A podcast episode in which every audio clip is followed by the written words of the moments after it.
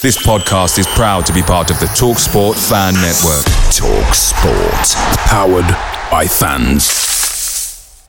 The TalkSport Fan Network is proudly supported by McDelivery, bringing you the food you love. McDelivery brings a top-tier lineup of food right to your door. No matter the result, you'll always be winning with McDelivery. Order now on the McDonald's app and you'll get rewards points delivered too. So that ordering today means some tasty rewards for tomorrow. Only via app at participating restaurants. 18 plus rewards registration required. Points only on menu items, delivery fee and terms apply. See mcdonalds.com. The Talksport Fan Network is proudly teaming up with Free for Mental Health Awareness Week this year. As football fans, we often pride ourselves on knowing everything, from which substitution can turn the game around to the quickest route home to beat the crowds. However, when it comes to discussing feelings with our friends, we might not always feel as confident. That's why we're here to equip you with the right tools so you can reach out to those who can help. If your mates are struggling, let them know that the Samaritans are free to call on 116 123. That's 116 123. They are there to listen without judgment or pressure 24 7, 365 days of the year. Let's all take a moment to talk more than football.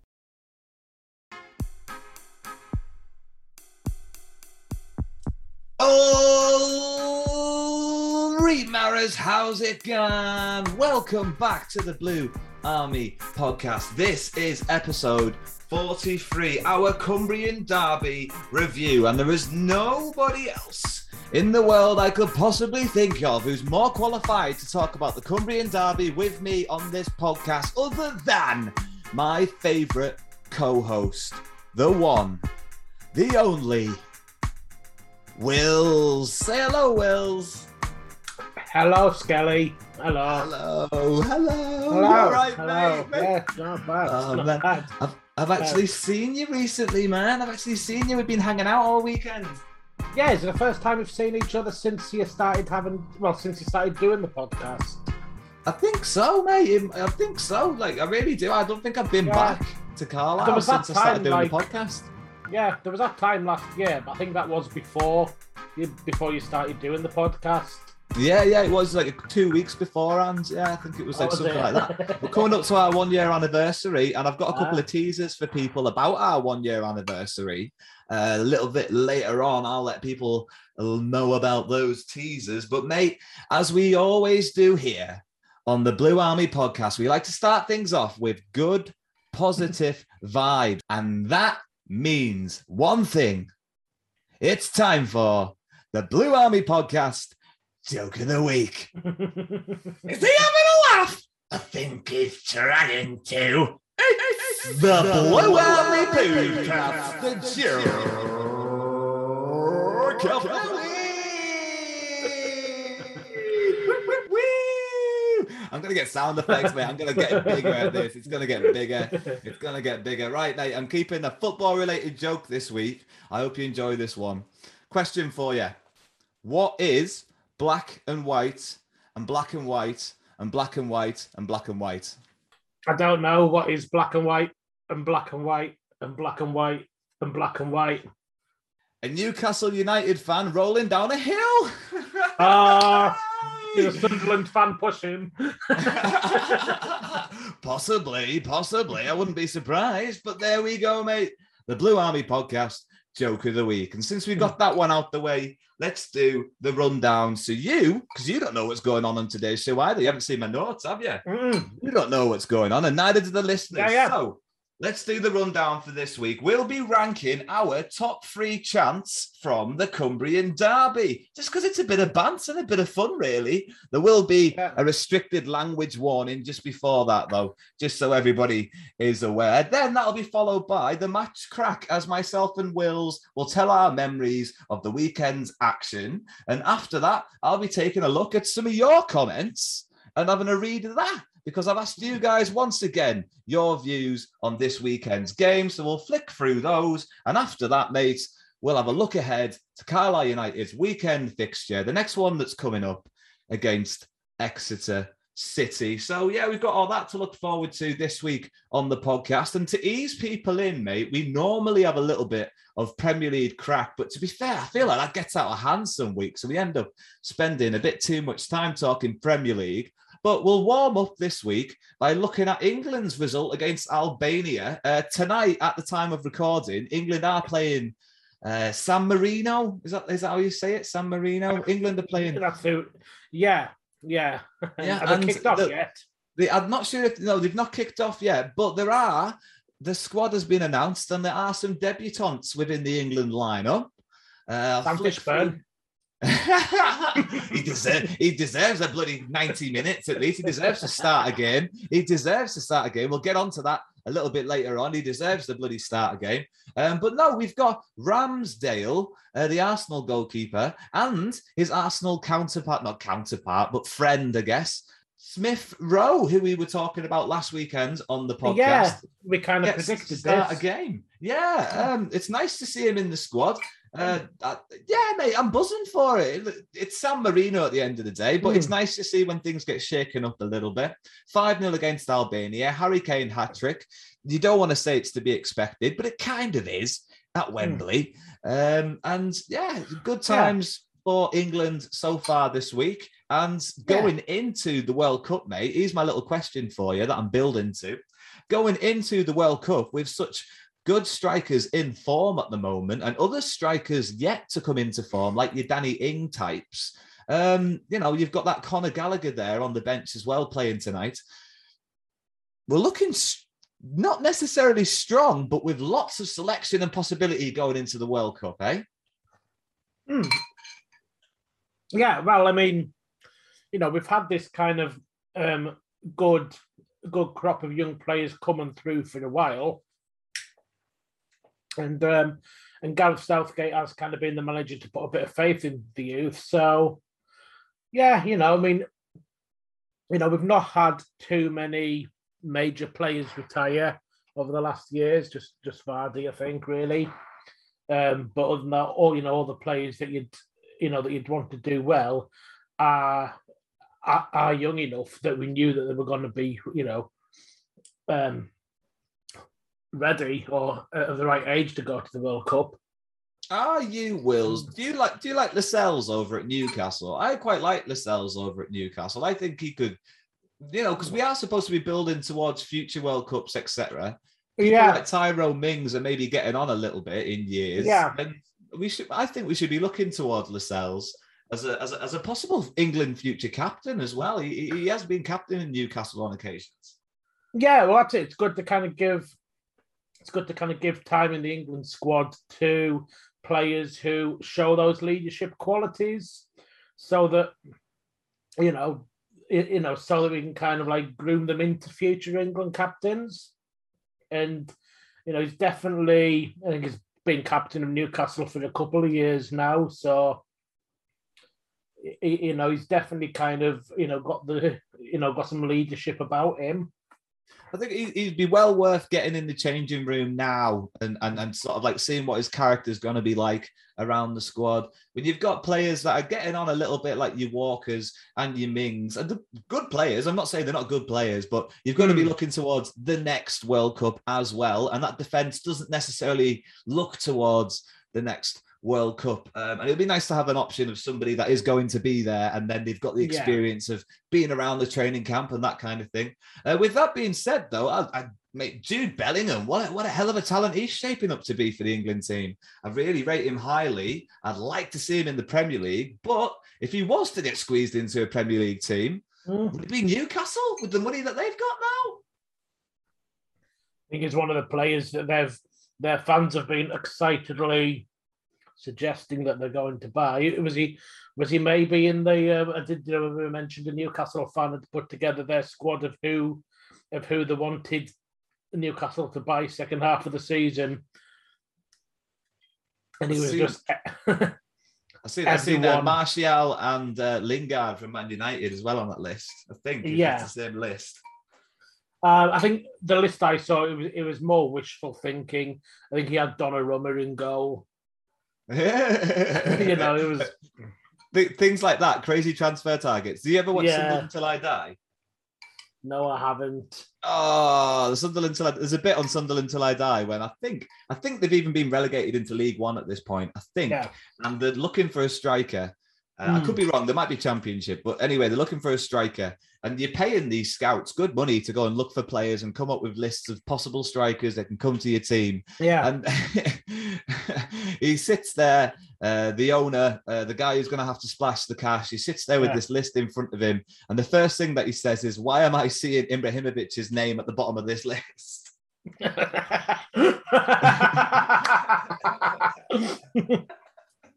well, at least he's realistic about who he's going to sign. yeah, at least he was pretty spot on about it. But mate, it's worth watching though. It's worth watching. Yeah. Get on Sunderland till I die. Uh, let's move on, mate. I think we've warmed up nicely with that little preamble England crack. We remember we did that England special for our for our summer schedule. That was that was good Oh, yeah. Listeners should go back and give our summer schedule a bit of a listen. Plenty of interviews back there. If you want to give that a crack, uh, just go back to about episode 36, Mm. I think, and that's the first or the last of the summer schedule. Go backwards Yeah, from know. there. Not so much Carlisle doom and gloom. No, no, no. Good times during the summer. It was uh, prospective transfer targets and uh, Yeah. interviews with ex pros. It was a lot of fun over the summer, and uh, over Christmas we're going to have a little bit of the same. We're going to do a Christmas schedule, but I'll let people know about that a little bit later on. And Wills, me and you were at the game, Carlisle versus Barrow. The one o'clock kickoff really Yeah. wasn't worth one o'clock in, in my opinion. It's it's one of those. There's always going to be trouble, Yeah. regardless of how early in the day you're going to make the kickoff. If the game of football is going to be played, trouble's going to come with it. Uh, the one o'clock kickoffs, mate. In your opinion, are they worth it ever?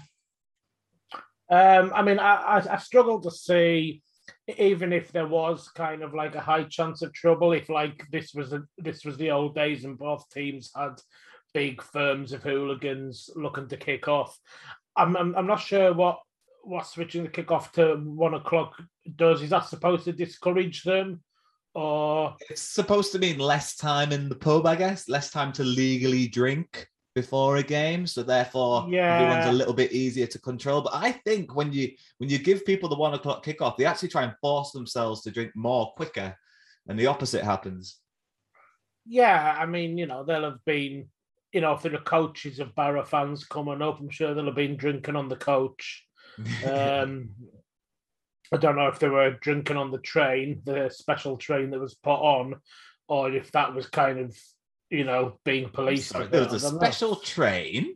There was a special train, yeah, yeah, because there were no train when they moved the kickoff to one o'clock. There were no trains that would actually be convenient to get, so they actually put on a special train. Oh. Otherwise, yeah. But I mean, that's one of the things you get. You know, you move it to one o'clock, and so I've been hanging around the Barrow um, message boards, and and what they were all saying initially was, I've just looked at train times, and there's no trains. They left them hanging a bit there then. Well, at least they, you know, I think until they a the reorganise things. Yeah, Yeah, until they reorganise things. Yeah, yeah. But it, Mm. good they at least pointed it out then, and it got dealt with, Yeah. and and there, and therefore they got to the game on time. There was a lot of them there, mate. I think there was one thousand six hundred there, something like that. Yeah, I think there was there was almost one thousand seven hundred. It was like they said that sold one thousand seven hundred tickets at full allocation, and obviously maybe some people didn't turn up and it was just short. Well, do you know what there was plenty of at the Carlisle game, mate? Plenty of hilarious chants. And now it's time for me and you to rank some of our favourites in our top three chants from the Cumbrian Derby. Um, Well, have I've you got a made a couple note of them- then? Because I can't got- remember any. I've got a couple of them written down, um, and we'll go through them, and then obviously we can we can we can just make Mm. our top three for a bit of fun. I'm sure the people that were at the game will remember these fondly. And uh, Wills, if you do have any that come to mind that you want to contribute, Yeah. get them thrown in there. So um, the first one that I've suggested is from the Carlisle fans to the Barrow fans. Shall we sing a song for you? Shall we sing a song for you? They were quiet over there, mate. They're Don't quite they? quiet. I mean, I was at the Horsham match, and the Horsham fans were louder than that. Really? What's a big statement from Wills? At Wills. What's your Twitter handle again, Wills? the Horsham fans were uh, the Horsham fans were pretty noisy throughout. Um, but you know, uh, it's kind of something that you get sometimes with really big away followings is that the the usual kind of like hardcore away day, loud singing group gets diluted a bit because you've got a lot more just kind of like quiet, easygoing, just want to watch the match type of fans. That, the um the, the next one that I've got on the books, mate, and I'm keeping it clean Yeah. to start off with, but this is the language warning now. Yeah. So there's going to be a little bit of language in the in the very near future, so be careful for that. But this one's not this one's not swearing. No. So the who are ya? Who are ya? Who are ya? Who are ya? I like who are you, mate. I like who. Do you we like know that? Who they are? We know who they are. We're just taking a mick. We're just taking the Mickey. We know who they are. It's the country and derby. It always tickles me that one. You I like, a that classic Who are one, yeah, yeah. I like who are you. I like who are you. Do you know why I like who are you actually? Um, when I used to go to the Carlisle games as a kid, it wasn't always my dad that took me. Sometimes my uncle David took me, and um, Yeah. he go, he go, he go like this. He go, "Who are we? Blue Army. Who are we? Blue Army." on his own, on his own, just standing On in the paddock. Was he? Just uh, standing in the paddock, just just trying to make me laugh. Who are we, Blue Army? So who are you? It's very similar to that, and it just it tickles me. It tickles me. I like that one. Right, here's your swear one. Right, Okay. what happened during the game, mate, is that after the uh, before kickoff, Barrow decided they wanted to swap ends and give kickoff to Carlisle, or however which way it went. I imagine Barrow Mhm. wanted to swap ends, so they were kicking out of the sun's direction, so they didn't I have the sun so, yeah. in their eyes quite as much. So it would have been lower in the second half, and less of the pitch would have been dominated by the sun. Um, so they swapped halves just before the kickoff because they won the toss, and that meant that Paul Farman had to make the long journey from the Petteril towards the Warwick end. And as soon as the Warwick realised what was going on, there was a couple of these, mate. Boo. There's a couple, yeah. A couple of people booing Boo. Paul and it started off quite cleanly. Boo! It started off fine. I'm going to contribute boo to our Yeah. chart as well because I like a good pantomime boo. I like Chant- a good boo. number three, the chant of the week is boo. we'll see. It might be. It might make it in. It might make it in. Uh, but we got boo as well. So next after boo, mate, what we're going to talk about is um, yeah. So there was a chorus of boos for Dean Farmer, Paul Farmer. Why do I do that sometimes? Dean Thurman, Paul Farman, Paul Thurman, Paul Farman, Thurman, Farman, Thurman, Paul Dean. Um, there was a chorus of boos for Paul Farman as he approached the Warwick Road end, and the excitement got the better of me, if I'm being completely honest. And I rose my left hand upon my shoulder and I pointed it towards Paul and I said the word wanker, wanker, wanker. A couple of times, and then I looked to my left, and there was a young-looking lad there, and I kind of realized what I was doing, and I stopped what I was doing. And I'm not saying I started the chant. I'm not saying it was me that started the chant. I'm not. I'm not saying if, it was. but me. if you're listening, Paul Farman, and you want to know who to blame, I did. As soon as I stopped, I realized that I wasn't the only one doing it. Put it that way. I quite like that. So yeah, there's a few of those for Paul Farmer. Paul was up for it, mate, wasn't he? The way that he backed into the Warwick when he was taking his goal kicks, he was loving it. He was loving yeah, he enjoyed that. Yeah. He did. He did. probably probably relieved that he kept a clean sheet. Although, you know, that was only the first half. Second half, he's down the other end. Maybe he'd have just snuck off, not come anywhere Maybe. near the Carlisle fans if he'd conceded a goal. he kind of got away with it in the second. I think there's only one of the one of them that he got in the second half when he got it in the neck in the second half a little bit. But that's another chant altogether, and we'll come to that because the next one is another chorus of wanker, wanker, wanker, wanker. But this time it was directed at Offrande Zanzala, and he didn't look like he enjoyed it at all. and nor should he, and nor should he. But um, so Wanker goes down twice, one for Paul, one for Offrande Zanzala. Yeah. And uh, the last on my list I've got is Oh,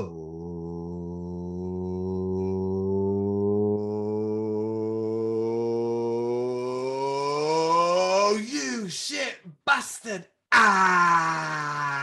Yeah. Every single time Paul Farman took a goal kick in the first half. When we realised how many times the Warwick did that, is how many times you realise Carlisle had a goal kick. Uh, Carlisle had conceded a goal, or given away a goal rather than getting a corner or hitting the target and Yeah. forcing a save. Or so it did. It did kind of underline the fact that Carlisle were getting a little bit wasteful on the day, but nevertheless, at no point did it get any less funny.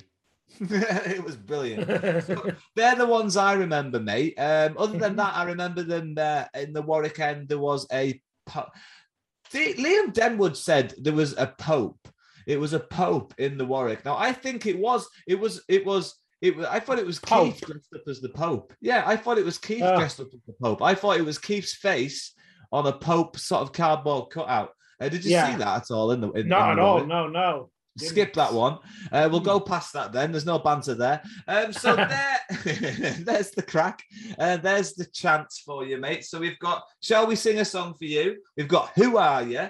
We've got Wanker for Paul Farman. We've got Wanker for Offrande Zanzala. We've got Boo, Pantomime Boos.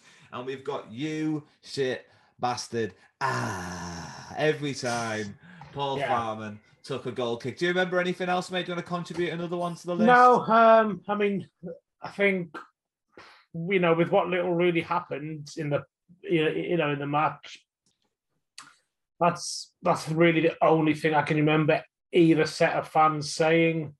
Yeah, I think that was fair between the two of us. There was a couple of occasions where Barrow thought they scored because the sun was glaring into most of their eyes, and that was enjoyable when they started celebrating and we got to go, ah, sit down, shut up, sit down, shut up, sit down, shut up. So I'll contribute that one as well. Sit down, shut Okay. up was quite effective. Uh, so we've got a little bit of a list there, mate. At number three, um, I, I, I like Boo. Actually, now you've already said that. I think that's a start. I think it should get in. Mm. Pantomime Boo is a classic, and I don't think it should be left out of our list. Are we going to say Boo? Yeah, yeah, we should just you know stick with a classic. Yeah, we'll give Boo to number three. Now, I I'm going to nominate at number two, mate. I think I'm going to nominate. mm, Shall we sing a song for you? I quite like that one. Yeah. What are you? What do you? Are you all right with that one at number two? Yeah, yeah, that's good. All number two. Okay. Well, It's all what's- classics. There was They nothing are, original. No, not at all. But, but, mate, what are you going to throw in the hat for your number one top of the charts Cumbrian Derby chance of the weekend? Um, I you have to put me on the spot here. I, I can't really, I can't remember anything that we, um, anything really at all. Which the what the ones that I went through? You don't fancy any of those? Um, yeah, the ah, Oh, we're gonna go at number one with you. like the ah at the Shit. end. But the, mate, the, the the Warwick the Warwick were on it like the one it was like harmonies the way they hit that ah at the end it was fantastic but number one for the Cumbrian Derby the best chance of the afternoon which I think probably went down about I don't know I'll check the match stats probably about 15 goal kicks or something like that but there was plenty of it happening at Brunton Park this Saturday so number one top of the charts is you shit bastard ah take that Paul Farman you greedy little piggy. Here we go, mate. Let's move on to the next part of our match crack after I've just got that little dig in there on Paul. Take that. Yeah. Um, so, as we always do, mate, when we come to do the match crack, we like to go through the Carlisle United starting lineup, and today is no different. So, in goal, we had Howard, um,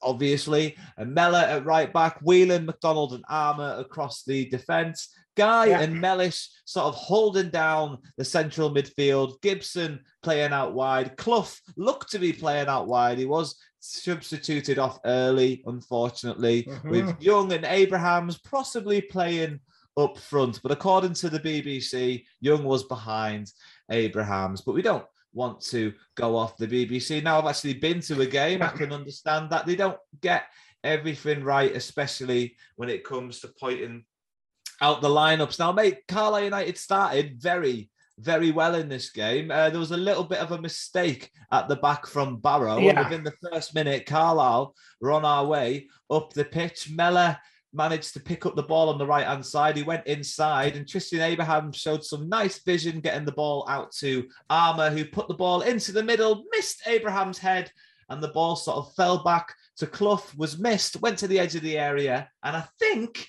I think it was Callum Guy that struck it from the edge of the area, and it fortunately it went wide. It might have been Young, but it could have been Guy. Um, it was exciting stuff to start the game, mate. Yeah. The atmosphere on top of that, it was a great start for the Cumbrians, but it just fizzled out a little bit, didn't it, mate? It wasn't that great of a first half for anybody. I'd say we had the best of it, but do you reckon the derby atmosphere got to some of the players on the day? I don't think it was the atmosphere. I think it was just the quality and form in the two teams. Um, you know, uh, Barrow have I don't know how many games have gone without a win. They started the season pretty well, but they're like down in the bottom half now. They've kind of had run a poor form and just kind of continued with that. Um, you know, we've we've talked about our problems and especially going forward, and uh, and those were on display again. Um, the first half, I think Barrow probably shaded it. I think we we had most of the possession throughout. Um, Barrow went quite long ball, which you know fair because um, Zanzala he caused our defenders problems. He's, he didn't have his shooting boots on today though. Not today, um, Saturday though. No, thankfully. Um, yeah. So, but I mean, I think Barrow did have like two really good chances because it seemed that all the really good chances were down the other end from where we were stood, seeing as we were in the Warwick. So first half, Carlisle shooting towards us. Carlisle didn't really create that much. I mean, it is Um, one of the reasons I'm not necessarily a traditional Warwick head. Um, Yeah. The view of the game does get a bit askew, and when half of the action takes place on the other half of the pitch, but a great atmosphere. I can't argue about that. That was Yeah, good value for money. That atmosphere. yeah. Um, yeah, thank Christ, Offrande Zanzala didn't really have his shooting boots on on that day. Yeah. He did have a really good opportunity in the first half where he was clean through on goal after a long ball, and that kind of made me worry a little bit about how we were dealing with him at the time. But we were talking on the day about potentially what might have been the game plan to help out with uh, defending Offrande Zanzala. And it seemed to be that Gibson was falling back into the right back position. Mellor was drifting in to the centre back position and picking up Zanzala and just leaving Whelan and McDonald to do their job as defenders. So, in other words, when Barrow were on the attack, Mellor would pick up Zanzala and Gibson would fill in at right back. So we've got that extra sort of defender to follow the main source of danger and not disturb the other two centre backs from doing what is the rest of their job during the game. So it's a good game plan. It was quite effective, but it did take Gibson out of the attacking third for most of the game because he didn't really get forward as much, did he? We noticed that a bit. Yeah, I mean, you know, you could say that Gibson had a fairly poor game by his standards, but you know that would maybe be a bit unfair because he wasn't being, you know, he wasn't getting to do the amount of attacking that he normally gets to do. Um, you know, and he's, you know, is is him not a wing back, so he he chased back. He did his, you know, he did his shift back there, but um, uh, you know, but uh, Barrow was still able to fashion a fair few chances going down that uh, left hand side, their left hand side. Um, you know, um, at the end of the day, Zanzala was kind of mm, kept quiet for portions of the match, although he had his two good chances. So perhaps you could say that the game plan worked in that respect. Yeah, I feel like it did. Gibson did very well. Uh, League Two, it you know, strikers aren't amazing. Zanzala is going to miss some chances. We know that. He used Yeah. to play for us. He didn't just get off the mark straight away when he played for us. He had a lot of criticism in his early days. So we know that his form can be a bit up and down. And wasn't necessarily a surprise that he missed it when he missed it. I'll be completely honest with you. Yeah. But it was more relief than anything else from from my side of the pitch. Um, now, Keith Millen has started to develop a little bit of a pattern in his managerial style and in the way that he likes to swap both of his strikers at the exact same time towards the last 20 minutes Yeah. of games. And I think that can be quite effective, but only when you have the right combination of strikers that are impact substitutions. And when it came to the second half and Carlisle needed that jab in the arm, it was a good move to swap both of the attacking players. But they're not the that's not the way around I would have done it. I would have possibly started with, and I'll talk about this a little bit later on. Next week, I want to see Fishburn, and well, I can't see it, can I? Actually, I just remembered Clough is under um, concussion recovery, isn't he? And he will not be Yeah. playing against Exeter on the weekend. so. As a, the I think they're the league that. rules. Now, I don't I think was- the club's confirmed it, but I think they're the league rules. Yeah, I was saying that because I think um, I just heard on Radio Cumbria back at the start of the season, Zanzala was taken off for Barrow um, under a similar condition, and I'm sure you remember the commentators back then saying that that does now mean that Zanzala can't play for a week, you know, a week, 14 days, something like that, under the concussion rules. Um, so could rule Clough out. Um, as for Keith Millen doing the kind of like double change thing, I don't know if it's maybe not just him still still trying to, you know, still trying to get either find his best strike partnership or just give chances to as many strikers as he can because he can see that none of them are really taking the chances. You know, um, um, we haven't scored a goal. Oh no, sorry, we haven't scored a goal in the league since Keith Millen came in. Uh, we've scored goals against lower league opposition, or in in Morecambe's case, um, in a cup that uh, uh, presumably Morecambe aren't playing their first team. So um, yeah, so he's he's, he's kind of yet to see any of those strikers that he's got at his disposal really make a strong claim for why they can be the goal scorer in the team. So Yeah, probably- I understand. Maybe, yeah, maybe because we watch Carlisle a little bit more than Keith has watched Carlisle, and like I've kind of got a strong opinion on who my top two strikers would be, and the only way Yeah. to get them scoring goals is to give them games, and he seems to be doing that with Young. He, he's looking at Young like he probably is his goal scorer, yeah, and uh, he's going to be the one that can burst through defense and finishes, and he's going to stick with him possibly. Abraham's more than recently, especially when Beach was at the club, looked to have started to get faded out slightly, but has been rejuvenated in the sense that he's being played again under Keith Millen. Incredibly frustrating player to watch. One second he's great, the next second he gives the ball away. One second it's a fantastic touch, the next minute he doesn't get his head up in time and he gets tackled. Really frustrating player to watch.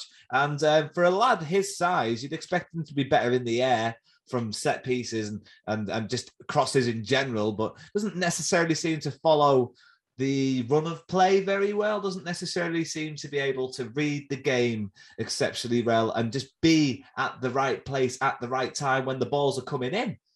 Unfortunately, Yeah. yeah, he's, he's, he's, he's got the physical, you know, the physical shape of a centre forward, and he does seem to kind of uh, work hard, chase his things, um, you know, gets involved, but like you know, like you say, just doesn't have that quite, you know, that footballing brain that is essential to have if you're going to score goals. You need to be in the right place at the right time.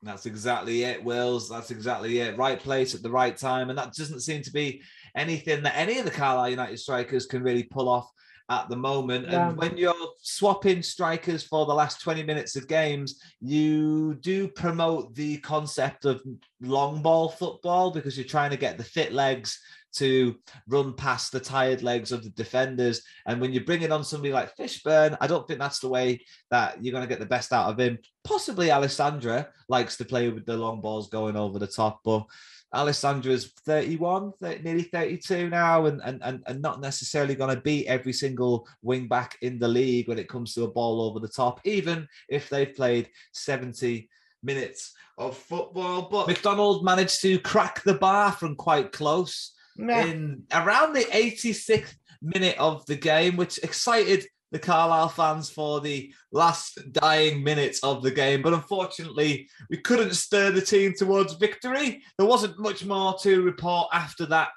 I'm not going to complain about this result, mate. Nil nil. It's not a loss. It's another clean sheet. It's building Yeah. in the right direction. There's loads of games left, and we're showing good progress nice and early under new management, in my opinion, anyway. Um, Barrow are the sort of team that if you play badly against, you will lose. And because we played pretty well and had a solid defensive line, we played uh, ourselves into a draw, and I'll accept that result. Uh, my man of the match will probably go to the man that cracked the crossbar, somebody that I put out there on social media as well for being my man of the match. I'm going to give it to old Rod McDonald, and that's his first man of the match of the season. Rod McDonald, I think, had a solid game, very strong in the air throughout, beat Zanzala a number of times in the air, and proved himself to be pretty competent on the day, which is something that we don't necessarily get from him on all the occasions. So, yeah, for me, he was the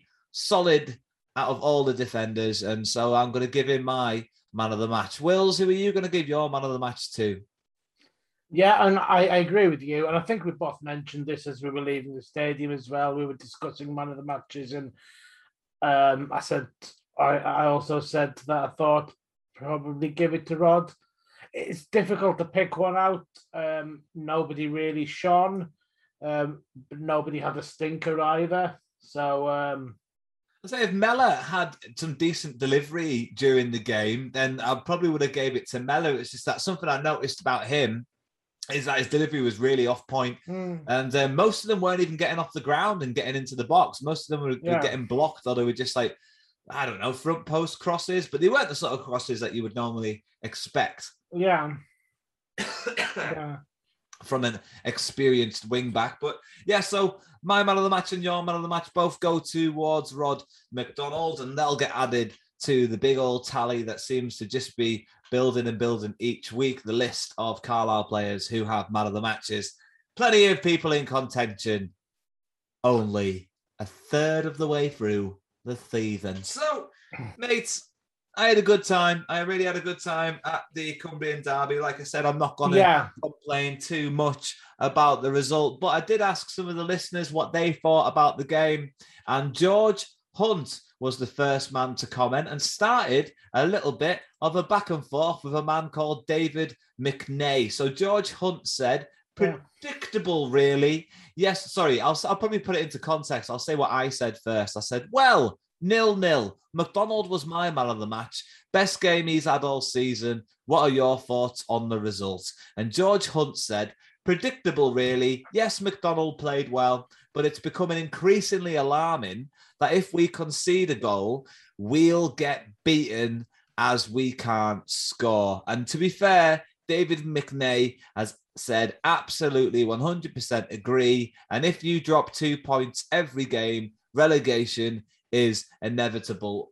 Bit of gloom and doom and gloom from those fellas, maybe, maybe just a bit, a bit too um, harsh, a bit too early in the season. It's true. They're not saying anything yeah. that isn't true. They are saying things that are true, but you've got to have a pretty, I don't know, negative outset on the rest of the season if that's where your head's at now. Well, yeah, yeah. I mean, um, I, I guess the thing is, you know, we've we've brought in, you know, a new manager, and you know, he's got a lot of work to do. You know, with I mean, the reason Chris Beech was sacked was because we were in a position where if we keep on like this, um, we're going to be in a relegation battle, if not, if not relegated. So, um, you know, Keith Millen just his second league game, so you know it's still really early on in you know in in, in his managerial spell with Carlisle. Well, to be uh, fair to George, George did yeah. go on to say on a positive, Keith Millen has got them passing and moving better, and the players looked comfortable with it. A win in the league would do wonders for confidence now. And yeah, I think that we picked up on that a little bit, didn't we? We were like, it's good that they're not just trying to play the long ball and they will sort of pass it around the defense a little bit and do that little bit extra to retain yeah. possession. Because that's important when it comes to conceding goals, isn't it? If they don't have the ball, they're not going to score a goal. Yeah, and you know it's important to say that you know if if we can't score goals, then don't concede goals, um, because it, it, might only be one point, but at the moment you pick up you know if we're picking up points, then it kind of keeps us from becoming adrift at the foot of the table. If we were losing loads of games, then other teams like Scunthorpe and Oldham would gain on us. So just, just you know, um, become become tough to score against, and then try and fix the goal scoring problem. Presumably, I mean, it'd be nice if we didn't have to wait until the transfer window. It'd be nice if um, if um, Millen could get a tune out of the strikers we've got. Um, I think you say about Fishburn, uh, your belief is that he just needs a run of games and he should come good. Um, Millen, maybe he will give him a run of games. I mean, I think he's a little bit resilient because he likes Young. He likes yeah. Brad Young. I, I feel like he's a little bit resilient playing two young strikers at the same time. I think so, yeah. And I think the other thing as well is he maybe is is, is coming. He he knows from looking at how you know uh, um, how he's played before that Tristan Abrahams has things missing from his game, but you know maybe he's still kind of. I mean, let's say like I like to say it's it, it's only it's still only a second game, and you know I know like we say it's early in his in his time, but like it is really early. I know he's had those two non-league, you know, not league games, but um, he he still doesn't really know the squad. He he he knows we can't score, and he's he's still kind of looking to see is there anyone amongst the players that we've got who who can score. Um, you know, so he's he's is is taken a look at Sam Fishburn.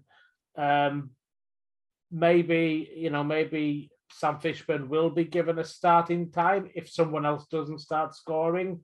But also maybe he's kind of because he's like a less experienced one.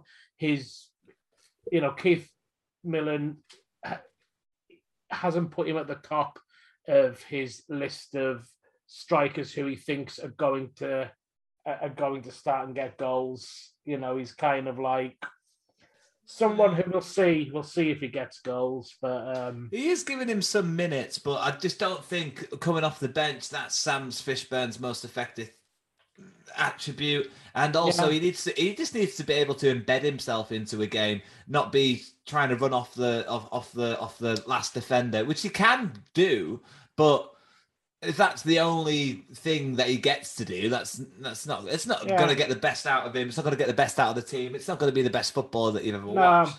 I suppose you're going to see um, maybe you know maybe a start for Sam Fishburn still on Keith, uh, Keith Millen's to do list.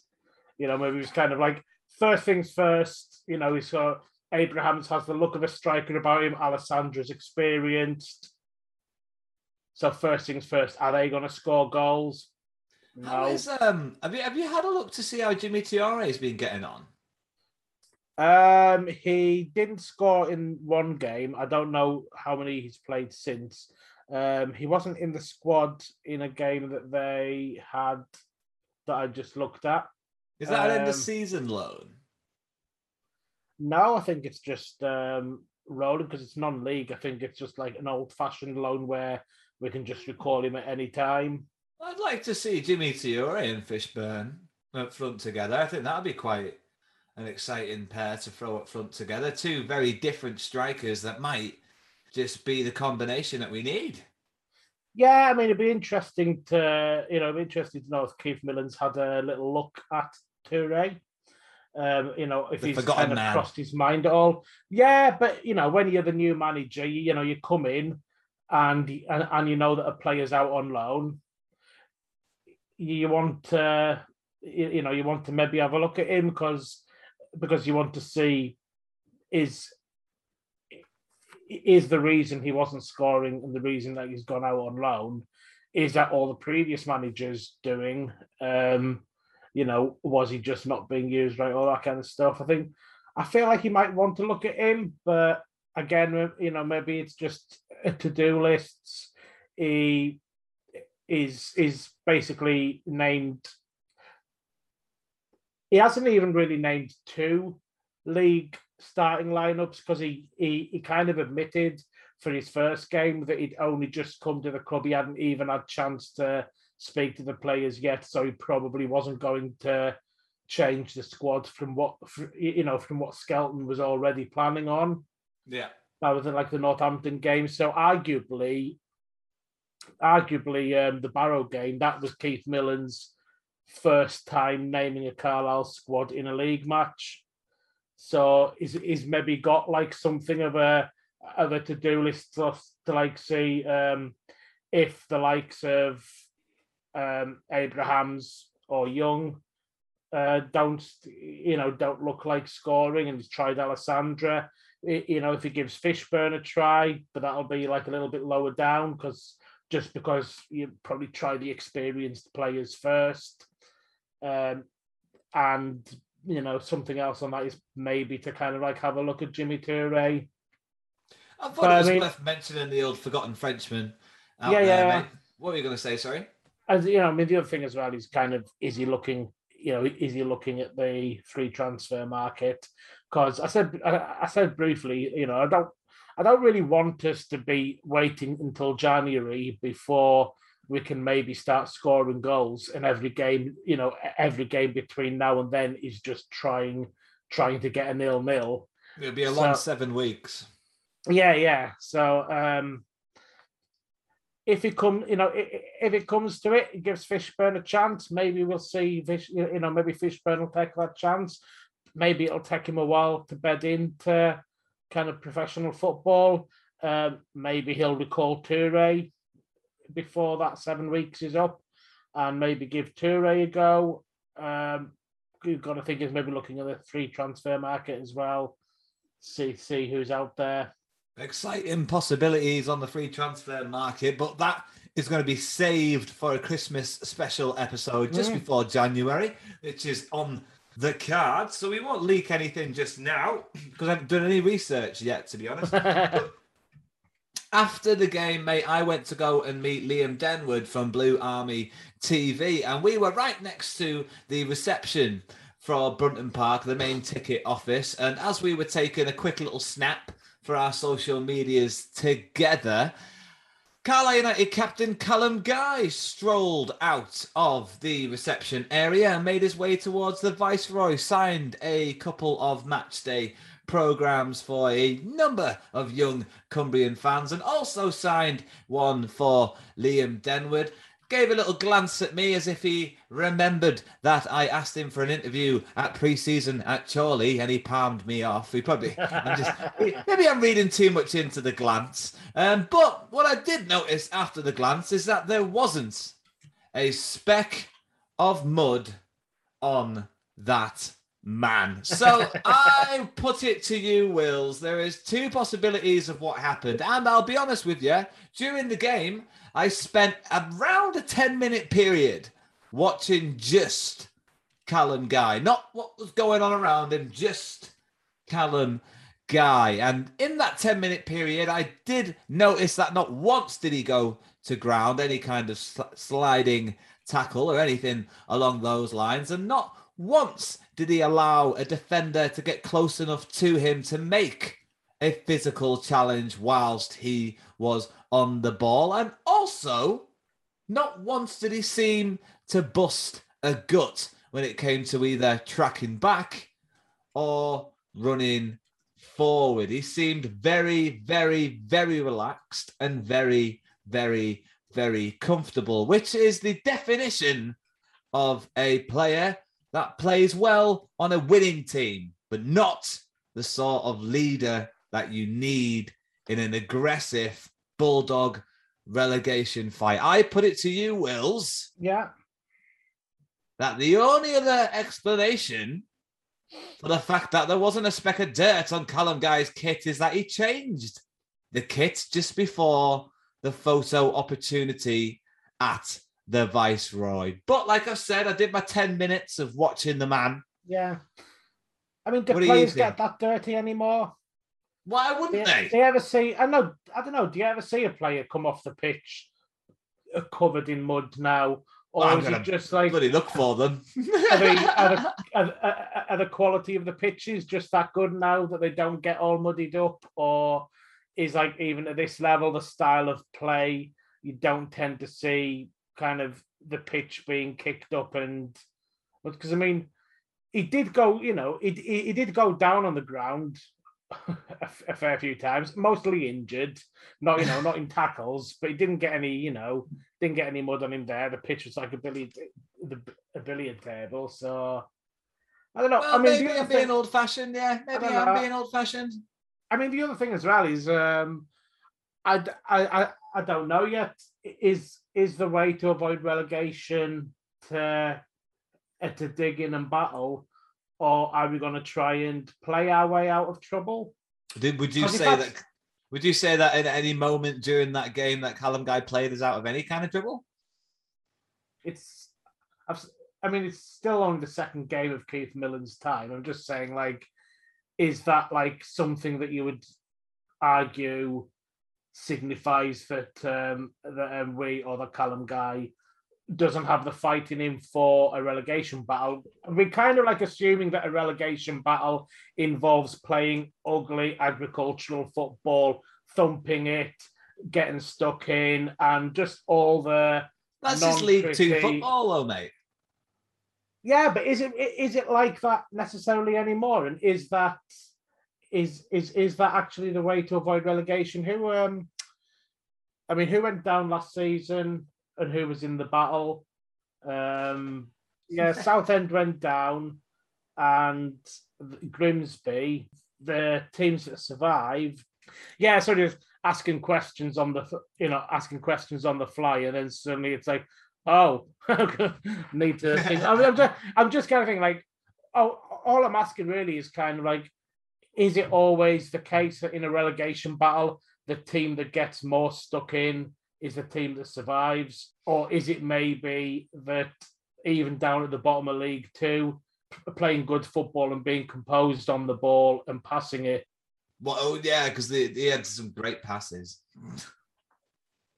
I'm, I know, but you're saying that the fact that he didn't have any mud on him is a sign that he's not the kind of player for a relegation battle. I'm not. I'm not just I'm not just saying the fact. I'm not just saying Yeah. the fact that he didn't have any mother. This is going to turn into the whole fucking farming situation.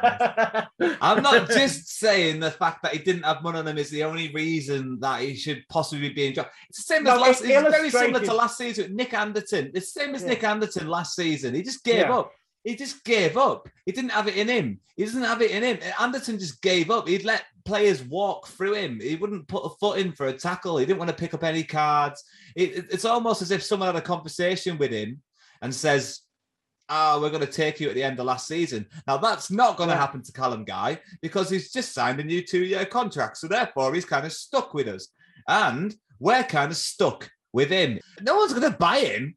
Not for what he's been doing recently. Look at his stats. Like, there's nothing impressive about his stats this season. There really isn't. And then when you add to that the fact that he's not doing set pieces anymore, Yeah. and every time he's on the ball, 95% of the time, he's just kicking it long. And he's supposed to be the bloody leader of the team. And he's not looking for a decent pass and he's not playing it smart. I just, I'm just very disappointed in him, mate. I'm just very disappointed in him. As a captain, Yeah, yeah, he's had a poor season. I'm not. I'm, I'm not saying that he hasn't had a poor season. I'm just saying like, is the thing that he needs to be in order to have a good season with us where we are now more aggressive and more combative and more, more getting stuck in. You know, is that how you avoid relegation? I think so. I think that's I think that's how you do well in League Two. I think that's Yeah. how you do well in League Two. I think you need to be. I think that's how you do well in football. Is that you need to be aggressive and you need to be assertive and you need to uh, impose yourself on other players and you need to be Yeah. physically imposing and physically dominating as well as mentally and have the Did reputation get? that comes with you. What's that? I was say, did Jabbo ever get mud on him though? I mean, because he was that kind of player, but Jabbo was a uh, necessarily got- yeah, didn't necessarily get mud on him. No, but mainly, mainly, mainly because He was feeding off scraps. That was Jabbo. Jabbo was always feeding off scraps. He was just like getting onto the end of balls. He should be clean of the de- every time Jabbo had the ball, he was clean of the defense. yeah, yeah, yeah. Yeah, he didn't have a defender around him every time he was on the ball. So no, he wouldn't get it. But if you're in the middle of the park and you're in the middle of the midfield in this division and you're playing in that position and Yeah. you're not making the tackles or you're not closing down fast enough and you're not doing decisive pass. I don't know wh- why every time he has to play a long ball as well. Like sometimes you can just, it's almost as if he feels like he needs to be the one that unlocks the chest. You know, he needs to be the one that sets the attack off. And it's like, no, just do what the rest of the team are doing and just knock it around the back for a little bit and stop trying to press the issue every time you're on the ball, mate. Uh, I mean, I wouldn't necessarily want him to. Uh, I haven't analysed him to the extent that you have, so I'm not so. I don't know. I mean, like, if I necessarily want him to change his attitude to not wanting to unlock defenses. No, but no, I'm not saying that. I'm just saying pick and choose your moments. Go for the obviously yeah. better moments. You know, it just seems to be like, oh, there's there's half a chance over there. I'll hit it long. Okay. Wait for the opportunity.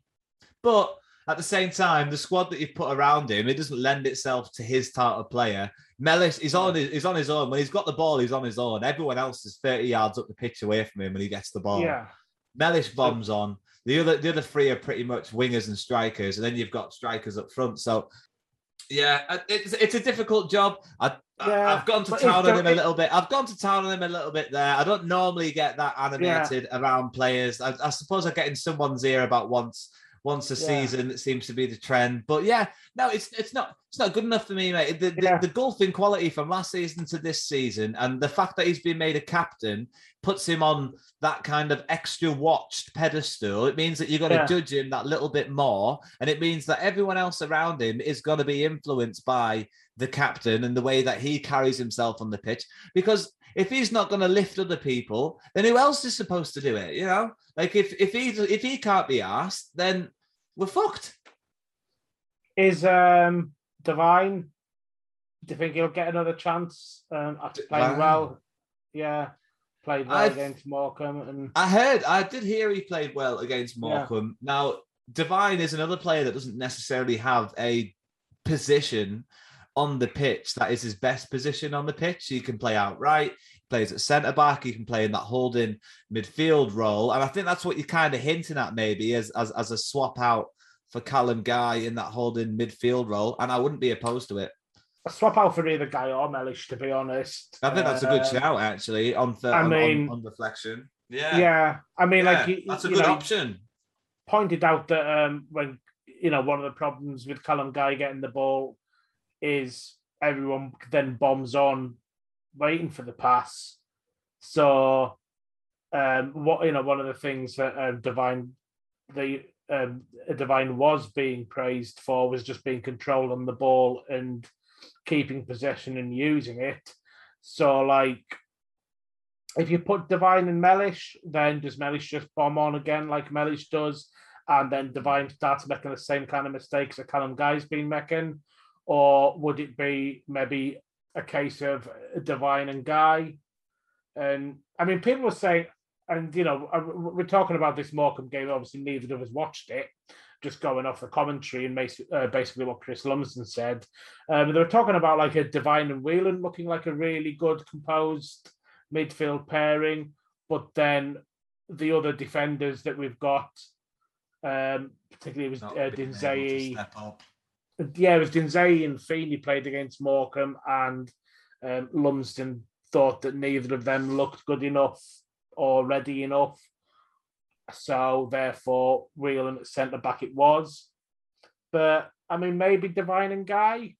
But um, these these are kind of decisions that Keith Millen has to has to make, and it's still very early. I, I, mean, the reason I keep making the point over and over again about how early we are into Keith Millen's thing, uh, tenure, is because people will look at it and say, it's two weeks, he's played four games now, we're kind of, you know, into it now. But just because two of those games were cup games and one of them against lower league opposition, and the two league games, one of them was so soon after he came in that he didn't really have a chance to um, impose anything on the players. So even though he has been in for two weeks and four games, it is still almost like he's only just come in and he's only just played his first game. So I'm I'm still kind of like thinking that we could be seeing you know changes to come in the in the formation and you know um I say I think guys had a really bad season. I'm just sort of also saying that um, a a guy who is performing well in a controlled midfield could, you know. No, I think you've made a really good point there with the Devine yeah. and, and, and Guy combination, perhaps giving Guy the option to get out of jail free rather than playing the long ball every time. Yeah. I did say everyone bombs on when he's on the ball. And if he did have someone else a bit closer to him, a bit more around him, he would have that way out of playing the long ball and be able to maybe just have a one-two or do yeah. a triangle with somebody. Or yeah, it would open up the pitch a little bit more. Very good point, mate. Very interesting point. Very. I don't want to. Well yeah. Made. Because I mean, I don't, I, I don't want to make it sound like it sometimes came comes across that I was like totally disagreeing with you there and sticking up for Callum Guy. I do think he has had a really bad season. He's had very few good matches so far this season. It was just a question of whether the type of player that he is is just the type of player that you don't really want in a relegation battle, or whether you know. If maybe, you change the system, it might yeah, be a bit you want better. Good, yeah. yeah, and you know, at the end of the day, it doesn't matter where you are in the league. You kind of want your good players, and you want your best players to be at their best. And you know, I don't, I don't think there's a, I don't think there's a position in the league that's too low down to consider trying to play more kind of like patient passing, controlling football. Um, and if we've got players who can play that, um, if you know, if, if if we can kind of get the best out of Callum Guy again, even though it's not traditional relegation scrap type football, you know, if that's you know, if that's just kind of like because the players we've got, because we've got like Zach Clough as well, who's not a relegation battle type player. I don't think Lewis Alessandra's a relegation battle type player. So maybe, you know, maybe kind of like the best sort of chance we have of escaping relegation isn't going to look like a digging in deep kind of gutsy it's it's still going to take um, it's still going to take guts, but that's kind of more the guts to kind of come back from defeats because uh, you know the tone has been set. Obviously, we are going to lose plenty more games before the season ends, so it's just kind of having the you know having the um, the, the morale and composure to kind of go through them. But the type yeah. of football that we play could still could still be. I mean, it looks like Keith Millen maybe wants to play passing football anyway.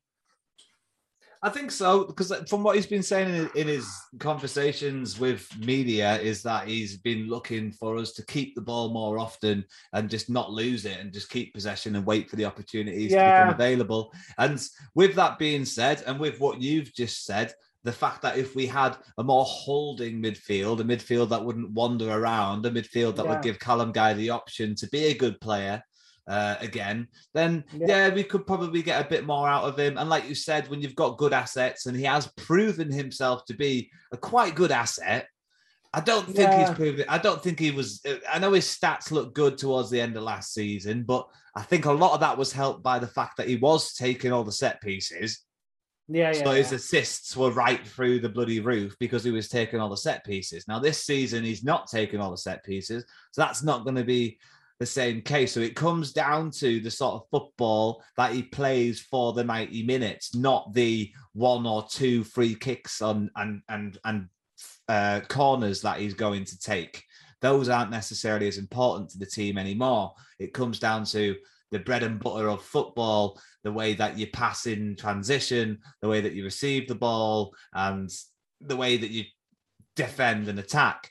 Um, and yeah. that so far this season, because he's been taken off the set pieces, has left him looking a little bit short of what he was last season. And it's going to because he's not taking the set pieces anymore. But yeah, I don't want to go. I don't. I don't want to keep going around this Callum Guy. yeah. Um, vortex. Uh, we will probably reopen it again uh, in the coming weeks or months during the season. We managed to get enough out of the old Paul Farman saga last year, and it seems like there's going to be another. Yeah, I feel like there's going to be another sort of uh, debate coming through here. But yeah, we, I think we've we've had enough of Callum Guy. At least I've had enough of saying his name today. And um, uh, if you're all right, we'll drop that there. We'll have a little look forward to Exeter. Exeter is the next game for Carlisle United. Exeter are looking quite good in the league. They sit third top as we sit third bottom. They won their last game against Oldham Athletic and have been doing very, very well in the league, mate. They're on the back of what four, four wins now out of the last five. And one of the not a surprise team. They were always tipped to do pretty well this season.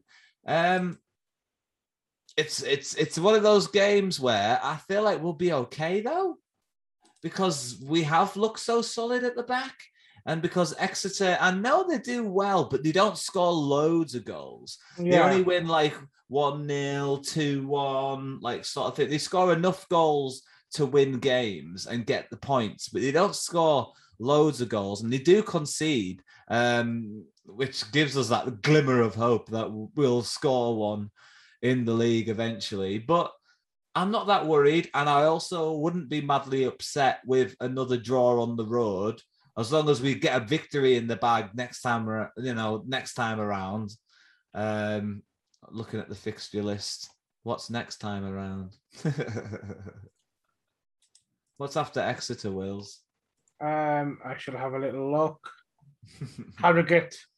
Harrogate. Yeah, no, Harrogate's a team that, yeah, they started flying, but more recently they've been stop starty with their form. So that's a team that I feel like we could really push on against. And after that, I think we do have quite a nice run of fixture against sort of middle of the table teams. Salford's in there, Mansfield's in there. in And the Salford next again. couple of, fi- of fixtures. Yeah, I believe so. Oh wow. Yes. And uh, Steve Scunthorpe as well. We've got Scunthorpe in, in December, I think, off the top of my head. I've got the fixture list in front of me So, now. um, yeah, I'm looking at the table. I think who who haven't we played then? Um, yeah, because we've got 16, so still feels like it's a bit of a way off, doesn't it? Before we start playing teams that we've already played, we Exactly. yet to play Bradford. Yeah, we haven't played Uh, we haven't played Bradford. We haven't played Rochdale, Rochdale. Walsall. Uh, yeah, we're still yet to play Mansfield. Um, we're still yet to play Stevenage, and some Exeter, Harrogate. That mentioned that other teams coming up. Um, okay, yeah, yeah. Um, because usually I don't know. Usually I'm just like at this time of the season, I'm I'm not even thinking like teams that we've played already. It still feels like we only played Salford yesterday. That might be because we won, and so it's still fresh in my memory. that was probably the last win, wasn't it? So Was but yeah, yeah, so you know, one of those. But there we go. In Exeter, I'd take a draw, mate. I really would. I'd take a draw. I'd take how about a one draw against Exeter? A draw at Exeter will be a brilliant result. Yeah, They've drawn. They've drawn a lot of games. Um, they've drawn eight. So like, it's probably possibly doable. I mean, I'm I'm presuming that their seven wins. Uh, uh, they- they've gotten good results, I guess, against sort of teams down the bottom end of the table, such as us. Uh, we have a look at the. They beat Oldham, thrashed Bristol, um, beat Salford, beat Mansfield, beat Crawley well. Uh, Stevenage 2 2. Uh, Walsall mid table 2 2. Um, they thrashed Scunthorpe. I mean, they they have hammered some of the teams down in the, the, bottom of the table. Yeah. Yeah, we're just going through their fixtures so far this season. Um, we've got uh, 4 1 Bristol Rovers, um, uh, 4 0 Scunthorpe, uh, 3 1 Crawley, uh, 5 3 Bristol Rovers, 2 1 Oldham. Yeah, it's, it's it's they're not unbeatable. They're not unbeatable, but I wouldn't want to. I, I you can't see us turning up and scoring two or three goals, unfortunately. Just No, with no, the. With, with the way that we've been playing, unless unless there's some amazing things happening on the training ground this week, um, which there very well could be. And in which case, I'm really looking forward to winning 4 0 next week at Exeter. That'll be a great result for the Cumbrians. And uh, on that bombshell, mate, I reckon we've probably exhausted ourselves. We've had a couple of Yeah. tech issues today. Um, so hopefully, I'll be able Well- to cover those up on the Yeah. edit, and the listeners won't Edit necessarily.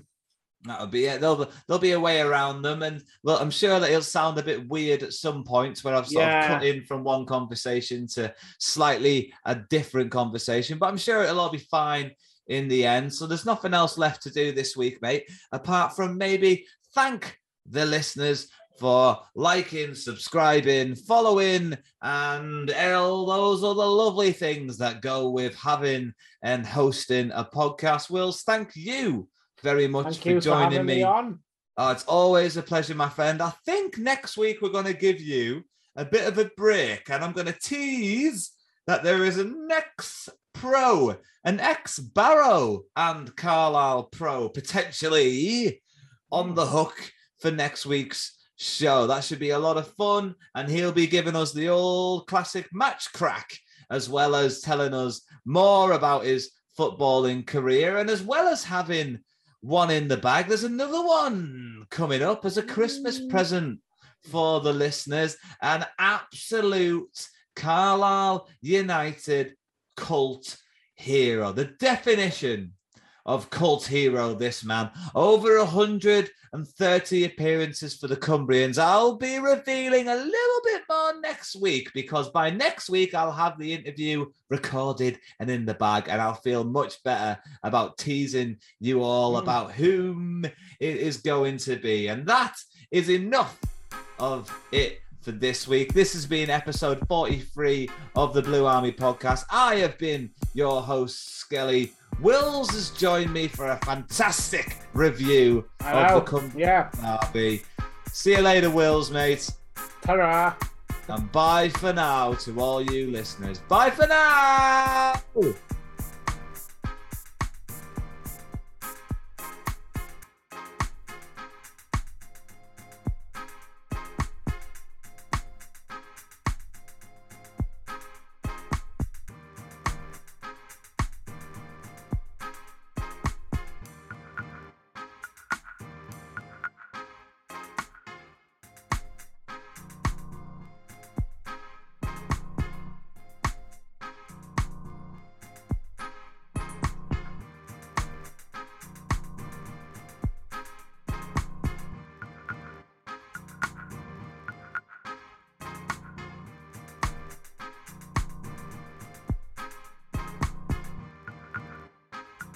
So uh, that contribution is wanker, wanker, wanker, wanker, wanker at Paul Farman. Wills doesn't like that one, unless you've gone frozen on me. Oh, I've lost Wills. Oh, I've lost Wills. Oh no, I have lost Wills. I'm still recording though, but I've lost Wills. Um. Well, let's stop. The Talksport Fan Network is proudly teaming up with Free for Mental Health Awareness Week this year. As football fans, we often pride ourselves on knowing everything, from which substitution can turn the game around to the quickest route home to beat the crowds. However, when it comes to discussing feelings with our friends, we might not always feel as confident. That's why we're here to equip you with the right tools so you can reach out to those who can help. If your mates are struggling, let them know that the Samaritans are free to call on 116 123. That's 116 123. They are there to listen without judgment or pressure 24 7, 365 days of the year. Let's all take a moment to talk more than football. Away days are great, but there's nothing quite like playing at home. The same goes for McDonald's. Maximize your home ground advantage with McDelivery. Order now on the McDonald's app. At participating restaurants, 18 plus serving times, delivery fee, and terms apply. See McDonald's.com. This podcast is proud to be part of the TalkSport Fan Network. Talk Sport. Powered by fans.